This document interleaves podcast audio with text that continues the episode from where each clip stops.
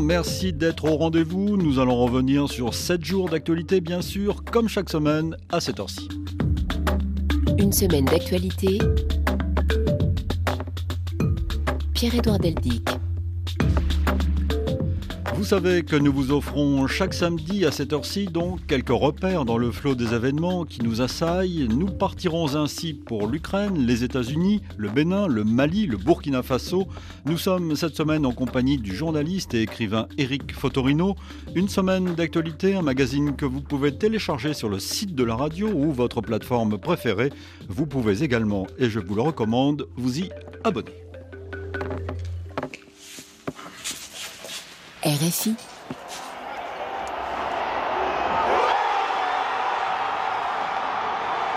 Avant d'écouter Eric Fotorino, un peu de joie, d'allégresse, ça ne fait pas de mal. Et revenons sur la victoire du Sénégal en finale de la Cannes contre l'Égypte dimanche soir. Une victoire qui a fait chavirer tout un pays. Eric Mamrut et Hugo Moissonnier ce jour-là. Lorsque Sadio Mané a marqué le tir au but du sacre, effaçant ainsi le pénalty qu'il avait manqué à la septième minute, le Sénégal a basculé dans une autre dimension, celui des vainqueurs de la Cannes. Enfin champion d'Afrique, Sadio Mané n'en revient pas. J'y arrive même pas à y croire. C'est comme je vis dans un rêve. Le match a été tellement difficile pour nous. Personnellement, j'ai raté un penalty, mais on n'a même pas douté une seule fois. On a été costaud mentalement. Et je pense que ça paye. Les Lions, en effet, n'ont pas craqué en butant tir après tir et minute après minute sur la muraille égyptienne. Une nouvelle désillusion les guettait, mais offrir le trophée au peuple sénégalais a été plus fort que tout. Le milieu de terrain, Pape Gay. On a vainqueur de gagner ce soir pour euh, tous les Sénégalais. Voilà, ils sont on est 16 millions. Et voilà, on va fêter ça à Dakar, on est très contents et merci beaucoup. 20 ans après l'échec de 2002, la génération Mané a donc vengé la génération El Diouf, de quoi combler de joie celui qui fut l'un de ses membres, Alassane Dour, qui en a d'ailleurs perdu la voix. On est fiers aujourd'hui. Vraiment, c'est quelque chose d'extraordinaire. On a pleuré pour avoir cette coupe. On a tout fait. Et aujourd'hui, on a gagné. On est champion d'Afrique. On a tant attendu ce moment-là. On félicite tous ces gamins-là qui nous ont fait plaisir. C'est quelque chose d'exceptionnel.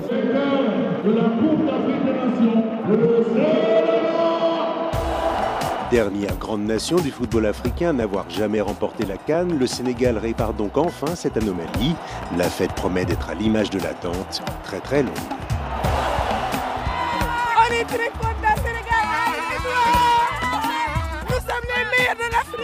a aimé le bravo, la motivation. Au début, au début c'était stressant, on avait peur, mais à la fin, on les a battus. En 2019, on a trop souffert, on a pleuré. Aujourd'hui, Dieu nous récompense. Ça fait des années qu'on court derrière et aujourd'hui, nous sommes trop contents, très fiers d'être Sénégalais, d'avoir remporté ce trophée. On a gagné On est fiers Vraiment, on était en pression, mais Sadio Mané a libéré tout un peuple avec son dernier penalty. Tu sais, on est les meilleurs en Afrique. C'est la première fois qu'on a la Coupe d'Afrique. C'est historique, vraiment c'est historique.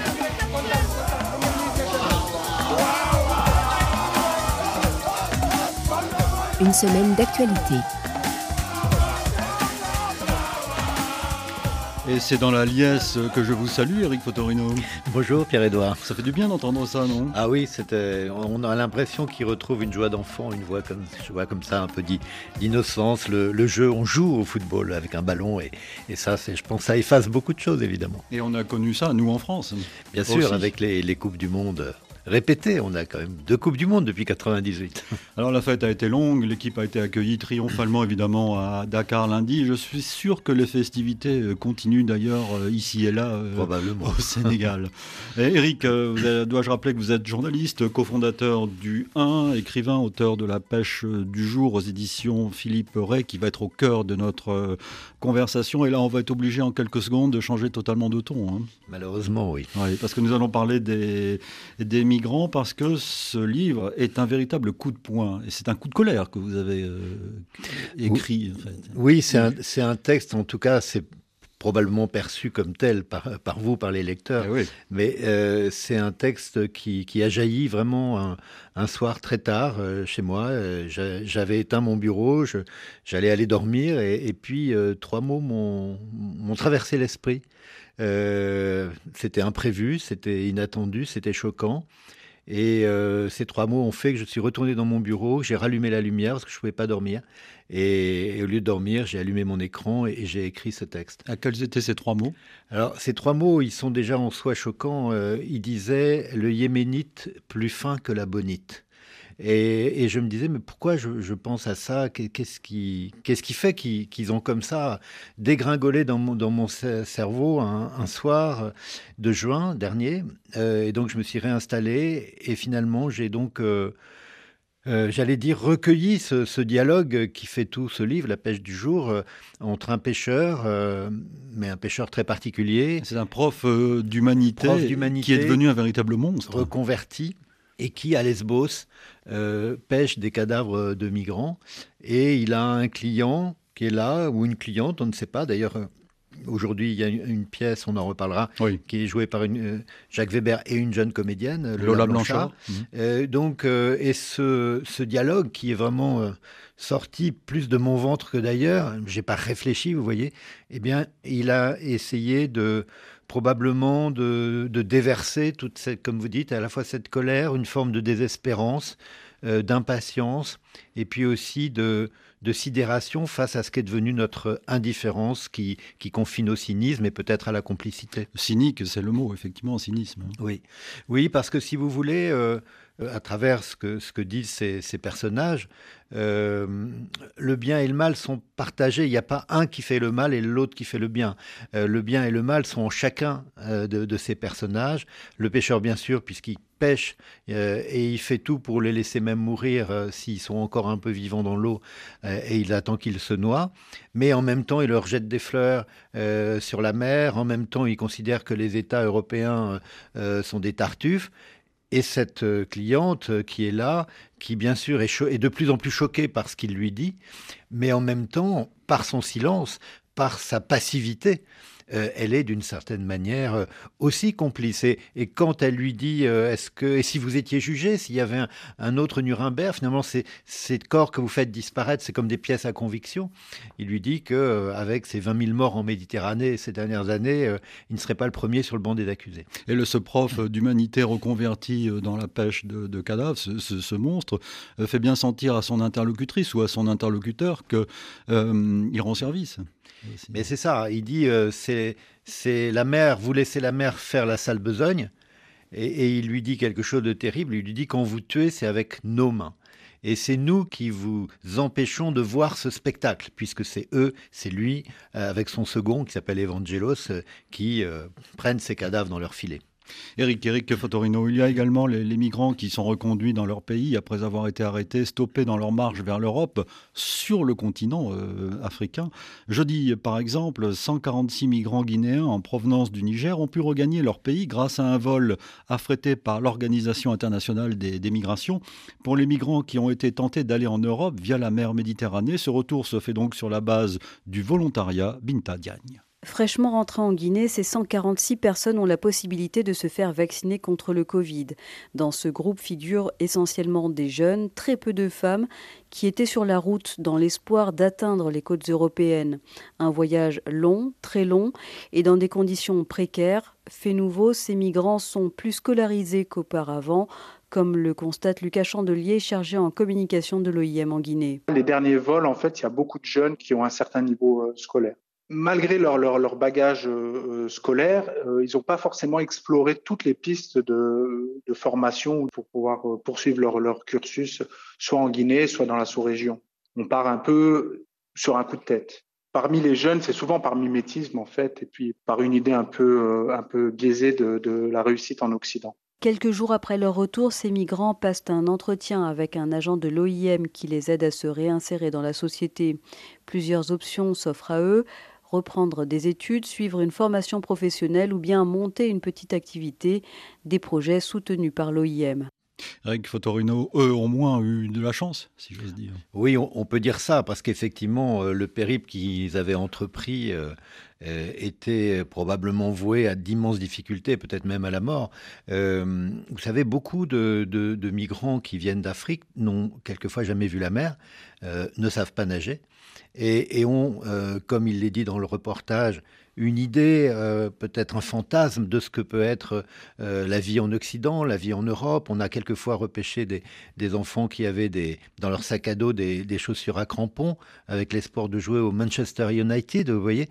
Donc je pense que tous ces fantasmes-là, mais aussi quelquefois, c'est des guerres, c'est des tortures, c'est des éléments évidemment très, très puissants qui les amènent à se couper leurs racines. Euh, tout ça fait que aujourd'hui, on a quand même encore beaucoup trop euh, d'hommes, de, femmes, d'enfants qui traversent et surtout qui se noient. Votre interlocuteur, euh, cet ex-prof d'humanité, euh, dit dans un des passages du texte ceci il y a des mots qui puent à force de ne plus servir, des mots pareils à des canavres, des mots en décomposition. Vous voulez en entendre quelques-uns? Accueil, entraide, solidarité, soin, chaleur, réconfort, compassion. Ça sent mauvais, vous ne trouvez pas oui, ça c'est, je trouve c'est, c'est terrible ce, passage parce que il nous est adressé comme une comme une gifle, euh, c'est-à-dire que euh, on a quand même dans notre législation française euh, créé des délits de solidarité. Euh, et je n'avais jamais imaginé qu'on puisse accoler ces mots l'un avec l'autre. Être solidaire, comment ça peut être un délit, voire un crime?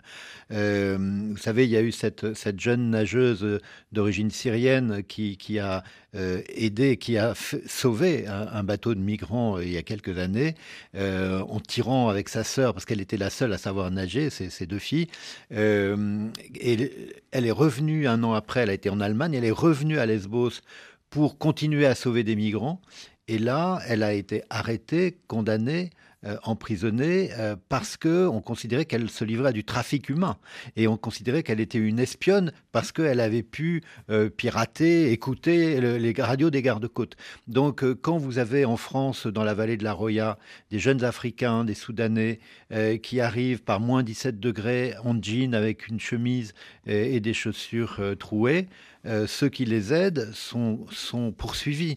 Donc, si vous voulez, je pense que euh, là, on est au-delà euh, de, j'allais dire, de la raison, disons, on ne peut pas accueillir toute la, la, la, la misère, du monde. monde. comme avait dit Michel Rocard une fois. Mais on peut en prendre une part. On peut quand même en prendre une part mmh. et traiter. Euh, on n'est plus humain soi-même quand on ne traite pas les autres comme des humains.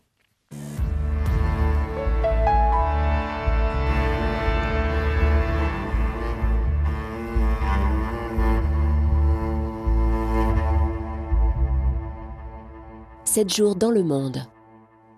Eric Fotorino, partons maintenant pour l'Est de l'Europe et parlons bien sûr de la crise ukrainienne. Lundi, Emmanuel Macron est donc venu à Moscou avec, disait-il, des idées, des hypothèses nouvelles pour une désescalade. Après cinq heures d'entretien, ces idées ont été mises sur la table, une longue table d'ailleurs, ainsi que quelques malentendus. Juliette Garbrand. Le président français affirme avoir reçu des gages de son homologue russe pour qu'il n'y ait pas d'escalade dans la crise. Les journalistes citent eux des propos plus précis selon lesquels Vladimir Poutine se serait engagé à ne pas prendre de nouvelles initiatives militaires près de l'Ukraine. Ces informations ne sont pas exactes, dément immédiatement le porte-parole du Kremlin. Emmanuel Macron rectifie alors. Vladimir Poutine a indiqué qu'il ne serait pas à l'origine d'une escalade dans la crise sur l'Ukraine. Nuance. Autre dissonance concernant les manœuvres militaires en Biélorussie. Un conseiller d'Emmanuel Macron présente comme un résultat de la négociation le retrait des troupes russes de Biélorussie à l'issue des manœuvres. Le Kremlin rétorque que Vladimir Poutine n'a fait aucune nouvelle promesse et qu'il était prévu que ces troupes retournent à un moment ou un autre sur leur base en Russie. En diplomatie, les mots pèsent lourd. Rectification enfin du président français suite à des propos rapportés dans la presse. Je n'ai jamais parlé de finlandisation de l'Ukraine, a-t-il dit mardi.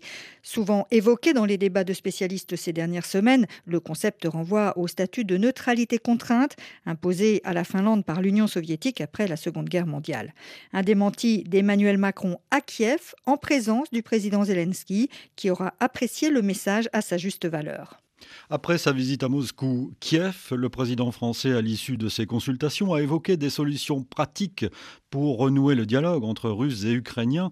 Mais alors que son initiative destinée à redonner une marge de manœuvre à l'Europe semblait avoir l'aval des autorités ukrainiennes, le discours du président français semble avoir provoqué à Kiev un grand nombre d'interrogations encore. Correspondance mercredi de Stéphane Sioran. Emmanuel Macron a entamé sa visite à Kiev en annonçant une aide macro-financière de 1,2 milliard d'euros, ainsi que des contrats dans le domaine du ferroviaire et de la sécurité civile. Voilà pour les bonnes nouvelles, car sur le fond de l'affaire russo-ukrainienne, le président français a plutôt semé le trouble chez ses partenaires ukrainiens. Le locataire de l'Elysée a certes réaffirmé son soutien à l'intégrité territoriale de l'Ukraine, mais les messages qu'il a apportés de Moscou n'ont pas semblé plaire à Volodymyr Zelensky. Les dirigeants ukrainiens craignent que le président français se soit accordé avec Vladimir Poutine sur une finlandisation de l'Ukraine, c'est-à-dire une neutralité et l'engagement que l'Ukraine ne rejoindra pas l'OTAN. Par ailleurs, Emmanuel Macron a insisté sur l'application stricte des accords de Minsk II. Or, à Kiev, on estime qu'il y a des lignes rouges à ne pas dépasser, notamment sur l'autonomie à accorder aux républiques séparatistes du Donbass. Pendant 24 heures, la France a cherché la désescalade au nom de l'Europe, mais l'Ukraine n'est pas prête à ce que la sécurité des Européens se fasse au détriment de ses propres intérêts. Au moment où Emmanuel Macron était à Moscou, le chancelier allemand Olaf Scholz était lui à Washington, but montrer l'unité de l'Ouest face à la Russie. Eric Fotorino première partie de la semaine et des initiatives diplomatiques donc, mais dans sa seconde partie, il a été de nouveau question de bruit de bottes et de menaces. Ainsi, le président américain Joe Biden a appelé jeudi les citoyens américains à quitter l'Ukraine tout de suite, euh, maintenant, en raison du risque accru d'une invasion russe, en avertissant que la situation pouvait vite s'emballer, dit-il, malgré les efforts diplomatiques ces dernières semaines. Écoutons-le. Quand les Américains et les Russes commencent à se tirer dessus, cela s'appelle une guerre mondiale. Nous sommes dans un monde très différent de ce que nous avons connu jusque-là. Les citoyens américains devraient partir. Ils devraient partir maintenant. Nous avons affaire à l'une des plus grandes armées au monde. C'est une situation très différente et les choses pourraient vite s'emballer. En tout cas, c'est dans ce contexte que la Russie a déclenché des manœuvres en mer Noire au large de la Crimée. Retrouvons Stéphane Sioran à Kiev. Ces dernières semaines, la marine russe a acheminé six navires de guerre de la mer Baltique à la Méditerranée, puis après ravitaillement en Syrie, ces derniers ont pénétré le Bosphore et se trouvent désormais dans la mer Noire. Le Kremlin a annoncé qu'à partir de dimanche et pendant une semaine, la marine russe allait tenir des exercices militaires avec des tirs de missiles et d'artillerie tout autour de la Crimée, dans la mer d'Azov et dans la mer Noire, tout près de la grande ville ukrainienne d'Odessa. Pour le gouvernement ukrainien, il s'agit là d'un blocus inédit de la mer Noire, jamais vu ces huit dernières années, car durant au moins une semaine, aucun navire ne pourra rentrer ou sortir des eaux territoriales ukrainiennes. Dans les jours à venir, tous les ports ukrainiens seront isolés du monde extérieur en raison de la présence militaire russe. Et avec d'autres exercices militaires se déroulant au nord, en Biélorussie, c'est un véritable collier de feu qui va entourer le territoire de l'Ukraine, sans que l'on sache quels sont véritablement les intentions finales de la Russie. La situation en Ukraine est à suivre dans nos différents journaux et sur le site de la radio www.rfi.fr. Suite d'une semaine d'actualité, nous sommes en compagnie d'Éric Fotorino. Quel est votre regard sur cette crise, vous qui êtes aussi un spécialiste des questions internationales?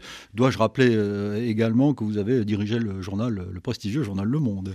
Oui, écoutez, c'est un regard qui est évidemment assez troublé parce que quand on écoute toutes ces informations que vous venez de, nous faire entendre, euh, on voit bien euh, la confusion quand même euh, qui règne, y compris lorsque on, est comme dans les vérités alternatives. Emmanuel Macron dit qu'il a dit quelque chose, mais le russe aussitôt dit non, il n'a pas dit ça et c'est pas ça qu'il fallait comprendre. Et donc le, trouble est semé. Si vous voulez, quand on essaie de revenir aux fondamentaux de cette crise, je crois que c'est ça qui nous permet de, justement de voir mais qu'est-ce que Poutine a dans la tête euh, et pourquoi les Américains sont-ils en train presque de crier au loup euh, un peu trop fort, même si les mouvements qu'on voit dans la mer Noire et près d'Odessa sont évidemment inquiétants.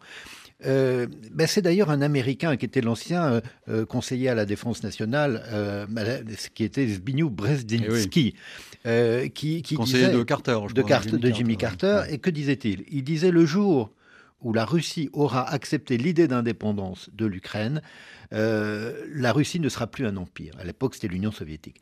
Et donc, ça, je pense que c'est un intangible, c'est un, un, fondamental qu'il faut garder. C'est-à-dire que dans l'esprit de Vladimir Poutine, qui a toujours considéré que l'Union soviétique s'était démantelée de façon irrégulière, que c'était même illégal la manière dont elle avait euh, explosé, qui a toujours considéré qu'il y avait un projet grand russe. Le projet grand russe, c'est de considérer que Moscou, non seulement a la main sur les Russes, mais aussi sur les russophones. Et c'est comme si nous, on disait, euh, il y a des, francophones en, Suisse, nous Français, eh ben, ce, territoire, nous, d'une certaine manière, est le nôtre. Et en Belgique également. Et en Belgique également. Donc, si vous voulez, ce projet euh, de, de, Poutine, qui n'est pas de rétablir l'URSS, mais, mais on pourrait dire le grand empire russe, y compris le, le, le, patriarcat religieux, eh bien, l'Ukraine ne peut pas lui échapper. Il faut dire que l'Ukraine est aussi un berceau historique pour la, pour la Russie. Hein. Bien sûr, c'est un berceau historique dont d'ailleurs les contours euh, n'ont pas été si intangibles que ça, puisqu'en 1922, Staline euh, a, rajouté une partie euh, pour justement dans la région du Donbass pour contrebalancer les paysans, les, zones paysannes en qui il n'avait pas confiance. et puis finalement, Khrouchtchev a offert à l'Ukraine la Crimée au début des années 50.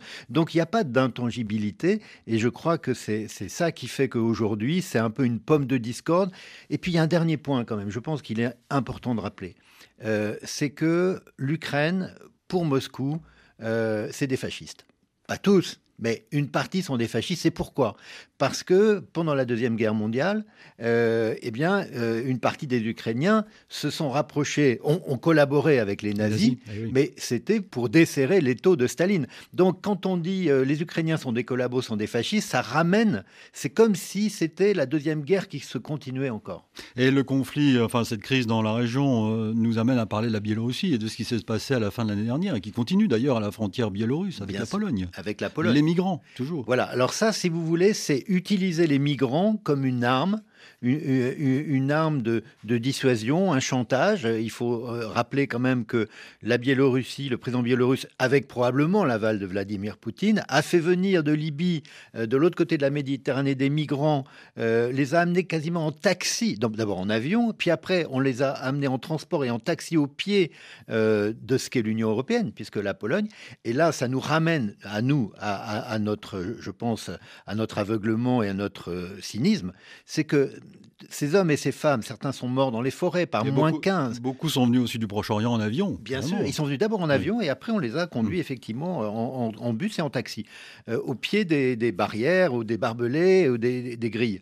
Euh, si l'Europe avait dit, mais et, la, Pologne faisant partie de l'Europe, avait dit comme Angela Merkel euh, en 2015, venez, entrez, euh, ça aurait coupé hein. l'herbe sous le pied. Un, million. un million. Et je parlais récemment avec un, ami journaliste allemand qui me disait ça a fait beaucoup de bien à la société allemande. Donc, si vous voulez, euh, il faut entendre ça. Et aujourd'hui, effectivement, comme ils considèrent que les migrants font peur, eh ben, ils nous font peur avec les migrants.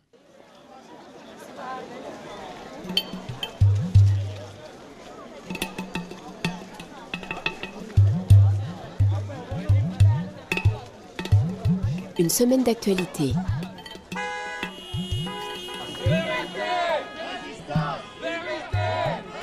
Eric Fotorino, parlons d'un pays que vous connaissez très bien, la France, euh, que vous auscultez euh, par ailleurs avec euh, votre magazine Zadig, le trimestriel, on en dira un mot tout à l'heure.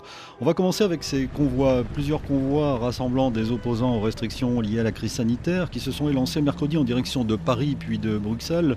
Le mouvement s'inspire de celui du convoi de la liberté au Canada. Alors dans le sud-est, le cortège est parti de Nice. Mercredi, il doit arriver à Paris. Pas de poids lourds, mais une centaine de voitures qui ont fait étape à Aix-en-Provence, notamment. Notre envoyé spécial Meloul les a rencontrés, ces manifestants. L'ambiance rappelle le mouvement des Gilets jaunes sur ce rond-point à la sortie d'Aix-en-Provence. Comme Christiane, ils sont environ 200 à attendre le convoi de la liberté qui doit arriver de Nice. Nous, on n'est pas vaccinés non plus. Donc on ne peut plus rien faire. Maintenant, on veut qu'ils nous enlèvent ce passe. La possible levée du pass vaccinal début avril annoncée par le gouvernement ne la convainc pas. Ils nous disent tout et tout de suite après le contraire. Donc on sait à qui on a affaire et on ne les croira pas. Maintenant, c'est nous qui allons faire la loi, pas eux. Le convoi arrive. C'est frisson, on ne se sent pas tout seul. Et ça, c'est génial. Surtout dans un tel mouvement pour que notre pays reste libre jusqu'au bout. La France a toujours été libre, il faut qu'elle le reste. Les revendications sont variées et mêlent pêle-mêle des discours sur le pass, la politique sanitaire, les vaccins et le coût de la vie. Jean-François et Motard. Je pense à ces augmentations exorbitantes qui nous tombent avec l'électricité, l'essence, les péages et tout le reste. Voilà, c'est un ras-le-bol général de tout. Lui va jusqu'à Paris, mais ils ne sont pas nombreux à faire tout le trajet. L'essence et la nourriture, il les paie grâce à la solidarité des autres manifestants.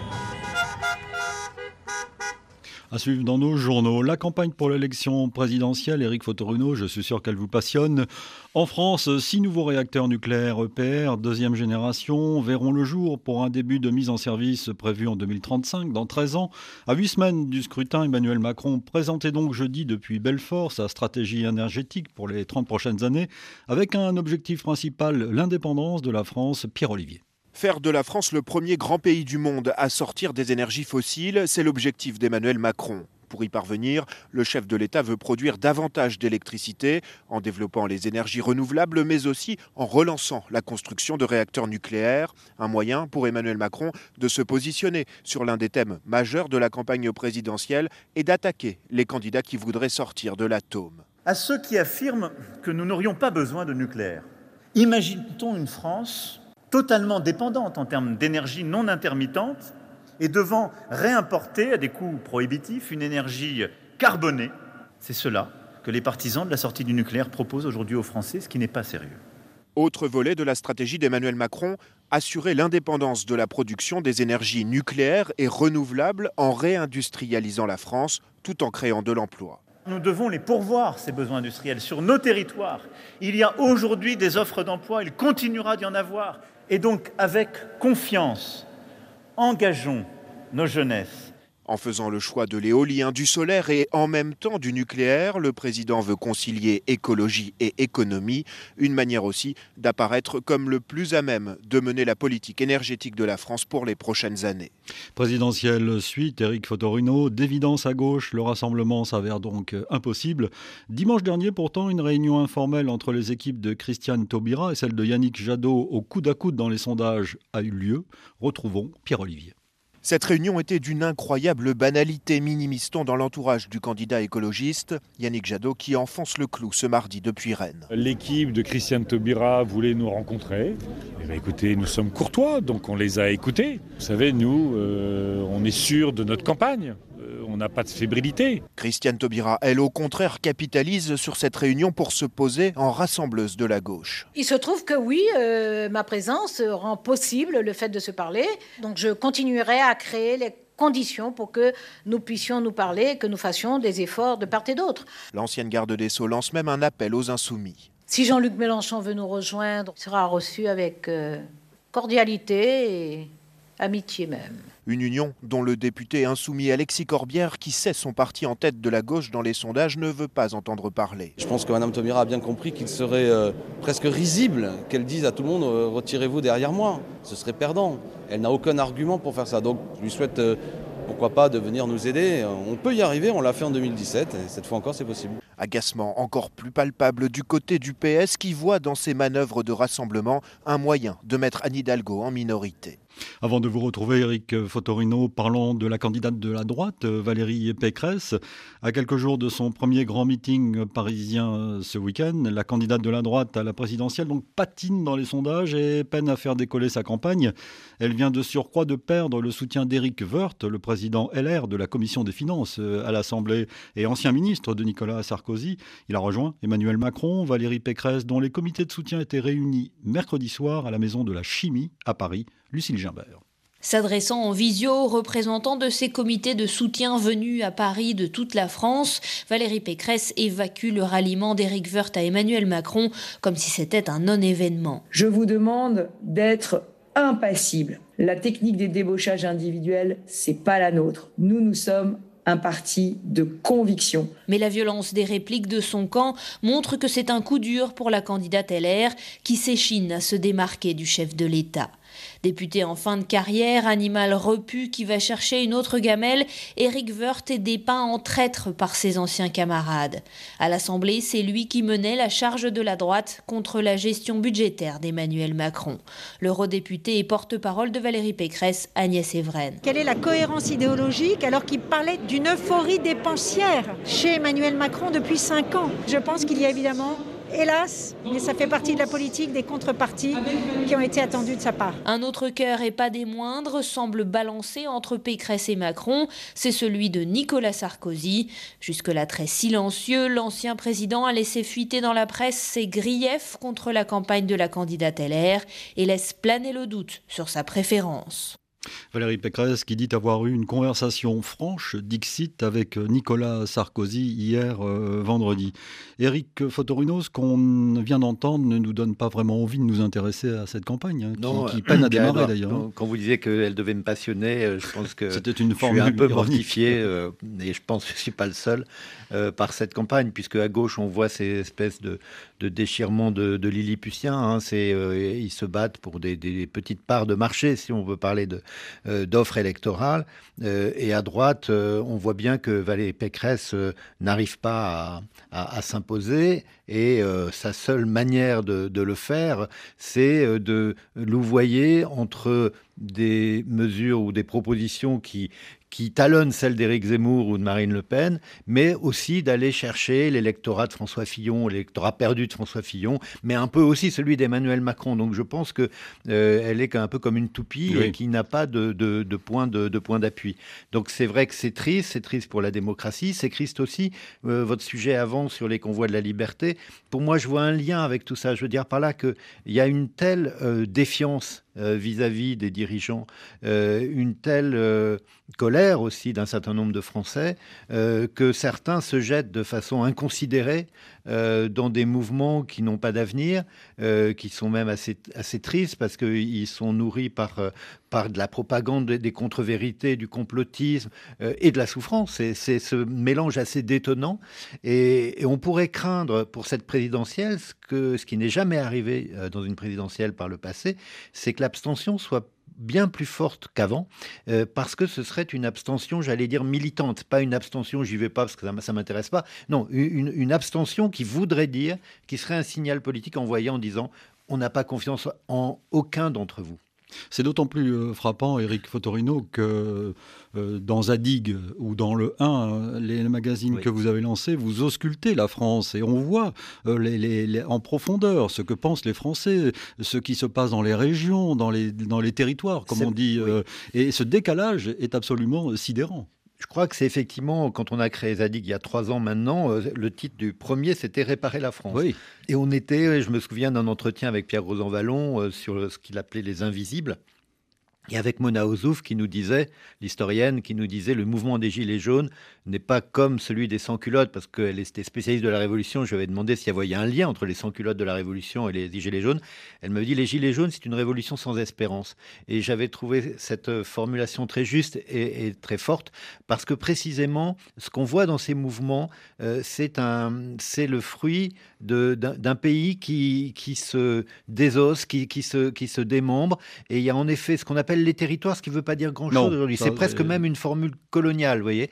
Euh, mais on voit bien qu'entre encore aujourd'hui, entre Paris et la province, euh, il y a, et on l'a vu dans la gestion du Covid, où il fallait des règlements ou des, des applications de loi qui étaient prises pour des directeurs d'école, pour des gens dans les crèches, alors qu'ils savaient très bien, eux, sur le terrain ce qu'il fallait faire. Et donc, on est aujourd'hui dans une situation en France où l'État se mêle de tout euh, y compris des centres-bourgs et des pistes cyclables, mais euh, les fonctions régaliennes de la justice, euh, de la santé, etc., sont souvent laissées, laissent à désirer. Sans parler de l'agriculture, qui est un sujet que vous évoquez dans votre dernier roman, Mohican, cette famille de, de, paysans du Jura, belle région, rude région.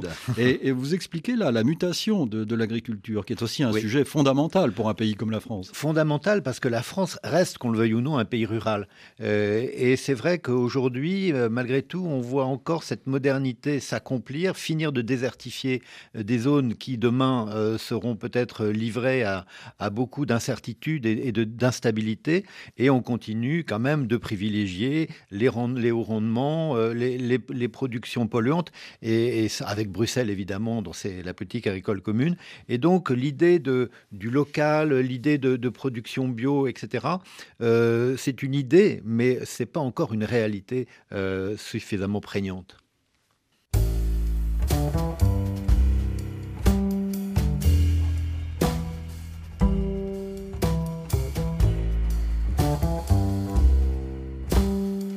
Pour nous écrire par courriel, semaine.actu.rfi.fr. Notre adresse électronique donc, continuez plus que jamais à nous écrire. Mes salutations à quelques-uns de nos auditeurs sur le continent africain, comme chaque samedi. C'est une tradition dans cette émission, Eric Fotorino. Et d'abord un salut à Calixte qui nous écoute en Bretagne. Un salut à Awal. Je serai à l'écoute comme d'habitude, écrit-il. Saluez pour moi votre invité, c'est fait, et la réalisatrice de l'émission, Vanessa Rovensky. Il écrit depuis Garoua dans le nord du Cameroun et il écoute RFI sur le 104.8. Merci Awal. Bonjour à Issouf, je suis ravi, dit-il, de vous suivre depuis ma position. Je serai de garde le samedi avec mon appareil à l'oreille. Il écrit de Ouaigouya au nord du Burkina Faso. Bonjour à Tiam à Yaoundé, à Francis à Goma, à Emelia à Ouvira en République démocratique du Congo. Je salue enfin Ali et Abdallah N'Djamena, Amidou à Ségou au Mali et Jean-Yves dans la capitale Bamako.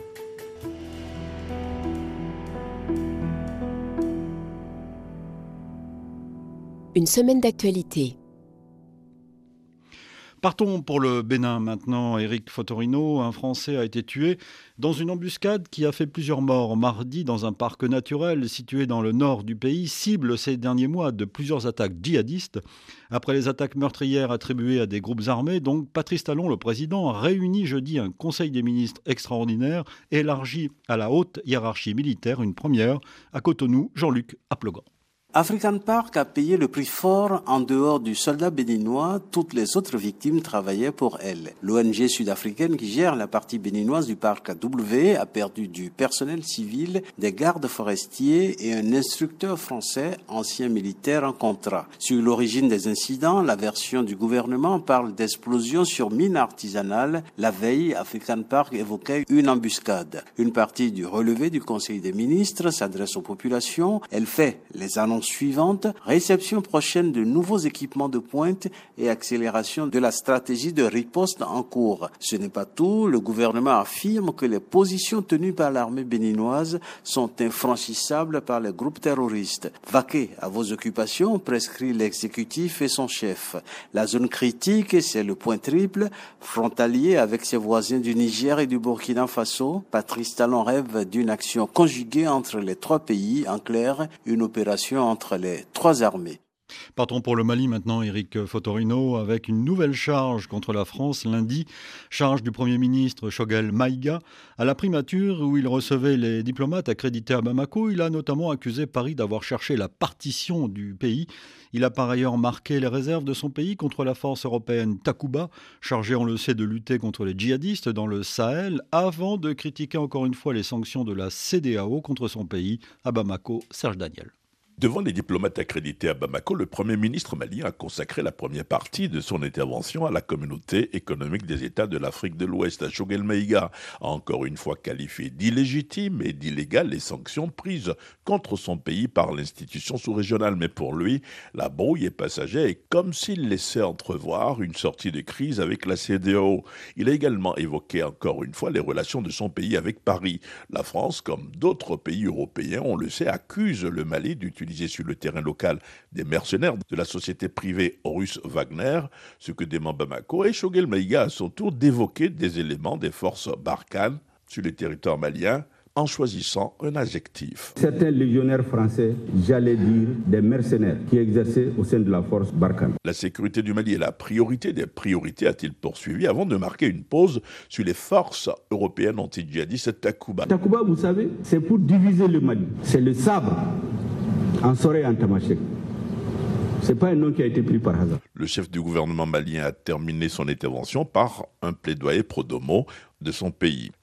Vous écoutez RFI, vous avez raison. Suite d'une semaine d'actualité, nous sommes toujours en compagnie d'Éric Fotorino et nous allons reparler dans un instant de la pêche du jour. J'allais dire hélas, parce qu'il évoque un, problème euh, euh, grave. Quand vous entendez le Premier ministre malien parler de mercenaires euh, français dans la force Takuba, ça inspire chez vous un commentaire? Bah, Oui, c'est une sorte d'inversion des, d'inversion des vérités. J'ai jamais entendu parler de mercenaires français dans cette, dans cette région. en revanche, il assimile les légionnaires français à des mercenaires. Voilà, c'est ça. Et en revanche, c'est vrai que les, les, forces mercenaires de, de cette société Wagner, que d'ailleurs Vladimir Poutine a reconnu leur présence l'autre jour de façon indirecte, en, disant qu'il n'avait rien à voir avec eux, mais, mais il admettait l'idée qu'ils étaient là. Bah, je pense, si vous voulez, c'est une longue histoire et, on ne va pas tout la, redérouler maintenant, mais, mais c'est vrai que hum, l'opération Barkhane, c'est une opération qui a été très critiquée parce que, comme toujours, quand une armée euh, reste longtemps, elle devient comme une armée d'occupation, le sentiment anti-français, etc. Mais là où je pense qu'il y a une vraie euh, difficulté, euh, c'est que la France et ses alliés s'appuyaient sur des États qui n'étaient pas tous des États, et loin s'en faut, à la fois démocratiques, avec une gouvernance acceptable, avec une justice qui fonctionnait, avec une éducation qui fonctionnait. on est plus avec des corrupteurs, des corrompus euh, et, des prédateurs. Donc je, pense que le, problème, c'est que l'alternative au djihadisme ou à d'autres mouvements autonomistes qu'il y a dans la région, euh, elle n'est pas incarnée par ces États. Et le fait qu'il y ait maintenant un, gouvernement militaire qui demande de garder le pouvoir pendant 4 ou 5 ans encore, on, voit bien en, quoi c'est dévoyé. Et l'autre point, c'est le risque de voir le djihadisme parliez du Bénin tout à l'heure, euh, ben, s'étendre au Sénégal, où la joie en ce moment est celle de la Cannes, la victoire de la Cannes, mais on peut tout à fait imaginer que ces forces djihadistes peuvent encore s'étendre, faire tache d'huile. Oui, parce que la, la, responsabilité des, États est grande dans cette question des migrants, il faut le souligner. Bien, sûr, c'est-à-dire qu'effectivement, euh, c'est ceux qui partent sont des, gens qui peut-être ont un avenir complètement, euh, complètement bouché là où ils sont et peuvent euh, même payer de leur vie le fait de rester. Et ça, je crois qu'on souligne jamais assez ça. Quand on dit migrant, ce, mot n'est pas tout à fait fidèle à la réalité qu'il est censé recouvrir. Les mots ont un sens. Oui, il y a des migrants économiques c'est-à-dire qu'effectivement, quand il y a du chômage, mais quelquefois, c'est des gens qui veulent, elles, des réfugiés. Euh, regardez le Soudan, regardez le Yémen, euh, sont, des gens qui risquent leur, la mort. Et donc, effectivement, ils courent des risques encore plus grands euh, parce que là où ils vivent, eh bien, le danger. En Érythrée, par exemple. Est vital. L'Érythrée est l'exemple terrible qu'on mm. voit ces dernières semaines. Eric euh, Fotorino, dans, ce récit, dans ce texte que, vous avez publié, La pêche du jour, euh, il, y a des, trouvailles, si j'ose dire, littéraires qui permettent de, dire beaucoup de choses. Vous inventez une salle d'écrit. Hmm. Une salle d'écrit étouffée par les murs, évidemment. Oui, c'est ça. C'est-à-dire que ce, pêcheur euh, amène son client dans une salle spéciale à côté de son, son étal, qui n'est pas un étal de poissons, qui est un étal de, migrants morts. Et là, on entend des cris et, et ce, client, lui dit Mais, mais qu'est-ce que c'est? Il dit ben, on, pêche euh, des corps, mais aussi on pêche des cris. On ne sait pas à qui ils appartiennent, mais il faut surtout euh, les, les, enfermer dans une salle insonorisée, parce qu'autrement, ces cris nous empêcheraient euh, de dormir tranquille, de dormir avec une bonne conscience.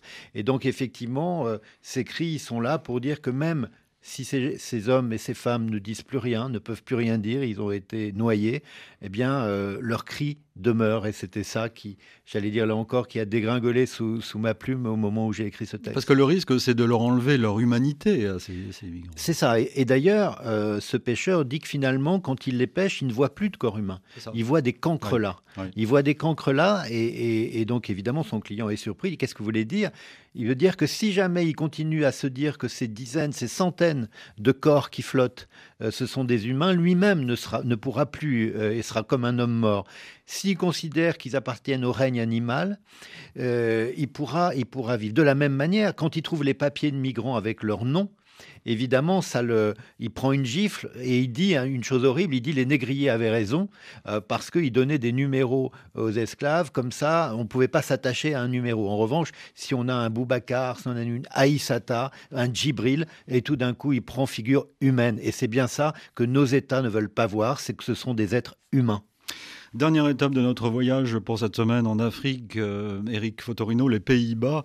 325 millions de dollars, c'est donc le montant fixé par la Cour internationale de justice de la somme dont devra s'acquitter l'Ouganda pour les dommages infligés lors de l'occupation par son armée de l'Est de la République démocratique du Congo de 1998 à 2003 à La Haye, Stéphanie Mopa.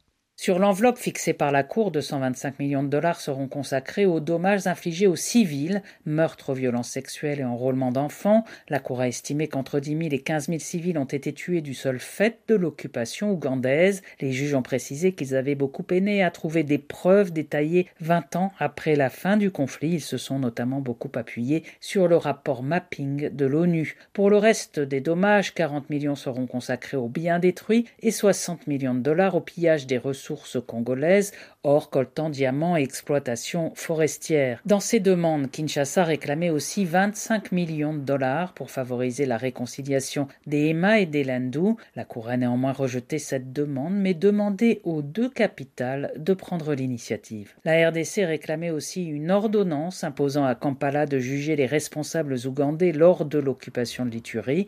Les juges ont conclu qu'ils n'avaient pas besoin d'ordonner car l'Ouganda a l'obligation de le faire. Eric Fotorino, nous allons conclure euh, cette émission avec la relation qu'il y a entre l'Europe et, l'Afrique et, ces, réfugiés et ces, migrants. Euh, le personnage, votre personnage, cet odieux personnage, euh, dit à, à, son interlocutrice ou interlocuteur Nous sommes votre première défense. Imaginez qu'on récupère ces misérables, qu'ils se refassent une santé, qu'ils mangent, boivent, dorment, qu'on les habille, qu'on les soigne. Lequel demain se saisira d'un couteau et viendra étrangler votre fille dans une rue de vos villes. Et oui, ça c'est le grand fantasme. Et Il y a le fantasme du grand remplacement euh, où euh, la civilisation blanche indo-européenne disparaîtrait se métisserait, mais il y a aussi le fantasme que ces migrants sont des terroristes. Et ça, évidemment, on a un candidat d'extrême droite en France qui porte ça, qui véhicule ce, discours euh, complètement fallacieux, imaginaire, mais qui frappe euh, les esprits d'un certain nombre de gens, comme on entendait tout à l'heure, ces gens des convois de la liberté. Tous ces gens sont prêts à entendre ce type d'arguments qui sont faux. Or, l'essentiel des migrations africaines se font à l'intérieur de l'Afrique. Il faut le savoir, il n'y a pas de horde qui arrive. Et c'est pas toute la misère du monde qui arrive. Si l'Allemagne a pu en, en prendre 1 million, rendez-vous compte, en 2015, euh, ça, s'est bien passé, mais parce qu'on les a pris en charge. Donc je pense Des réfugiés qui viennent du monde entier d'ailleurs, hein, qui, viennent, qui, venaient aussi du, Proche-Orient, Et vous savez, ce, bien sûr, et ce texte a eu des échos parce qu'il est traduit dans différents pays, et il le sera en Amérique du Sud bientôt, euh, parce que, par exemple, bah, au Chili, euh, les migrants traversent le désert d'Atacama. Là, il n'y a pas des murs, il y a des fossés, ils n'arrivent pas à noyer, ils arrivent brûlés. Et donc, ce que je veux dire, c'est que cette condition de migrant, euh, encore une fois, il faudrait dire réfugiés, réfugiés des guerres, réfugiés des tortures, réfugiés climatiques demain, euh, c'est notre présent et ce sera notre avenir. Donc il faut non pas dresser des murs, mais trouver les conditions les plus humaines, les plus saines euh, pour intégrer ces populations. Alors je précise que le texte que vous avez publié est lu, euh, alors là je m'adresse plus spécifiquement à nos auditeurs euh, parisiens, au théâtre du Rond-Point depuis la fin janvier, par Jacques Weber et Lola euh, Blanchard, pour une bonne cause, hein, puisqu'il s'agit de... Hein, la recette est versée à une association. À SOS Méditerranée, qui sont là tous les soirs, oui. Et donc on peut entendre ce, texte puissant dans la, la voix de ces deux comédiens. Oui, absolument, c'est pour moi évidemment très euh, troublant d'entendre ces mots qui, sont nés comme ça une, nuit intranquille et de les voir dans la bouche de ces, de ces comédiens très fortement portés. Merci Eric Fotorino. Vous avez donc écrit La pêche du jour, un ouvrage publié aux éditions Philippe Ray, l'éditeur du prix Goncourt de cette année en plus. Une semaine d'actualité réalisée évidemment par Vanessa Rovensky. Nous vous donnons rendez-vous demain, dimanche, pour le magazine Idée. Et pour l'occasion, nous serons dans les locaux de la revue Esprit dont nous parlerons et nous évoquerons également l'œuvre du philosophe Michel de Certeau avec nos invités demain dimanche 15h10, 16h10, heure de Paris. Bon week-end, bonne semaine. Dans un instant, un nouveau point sur l'actualité du monde.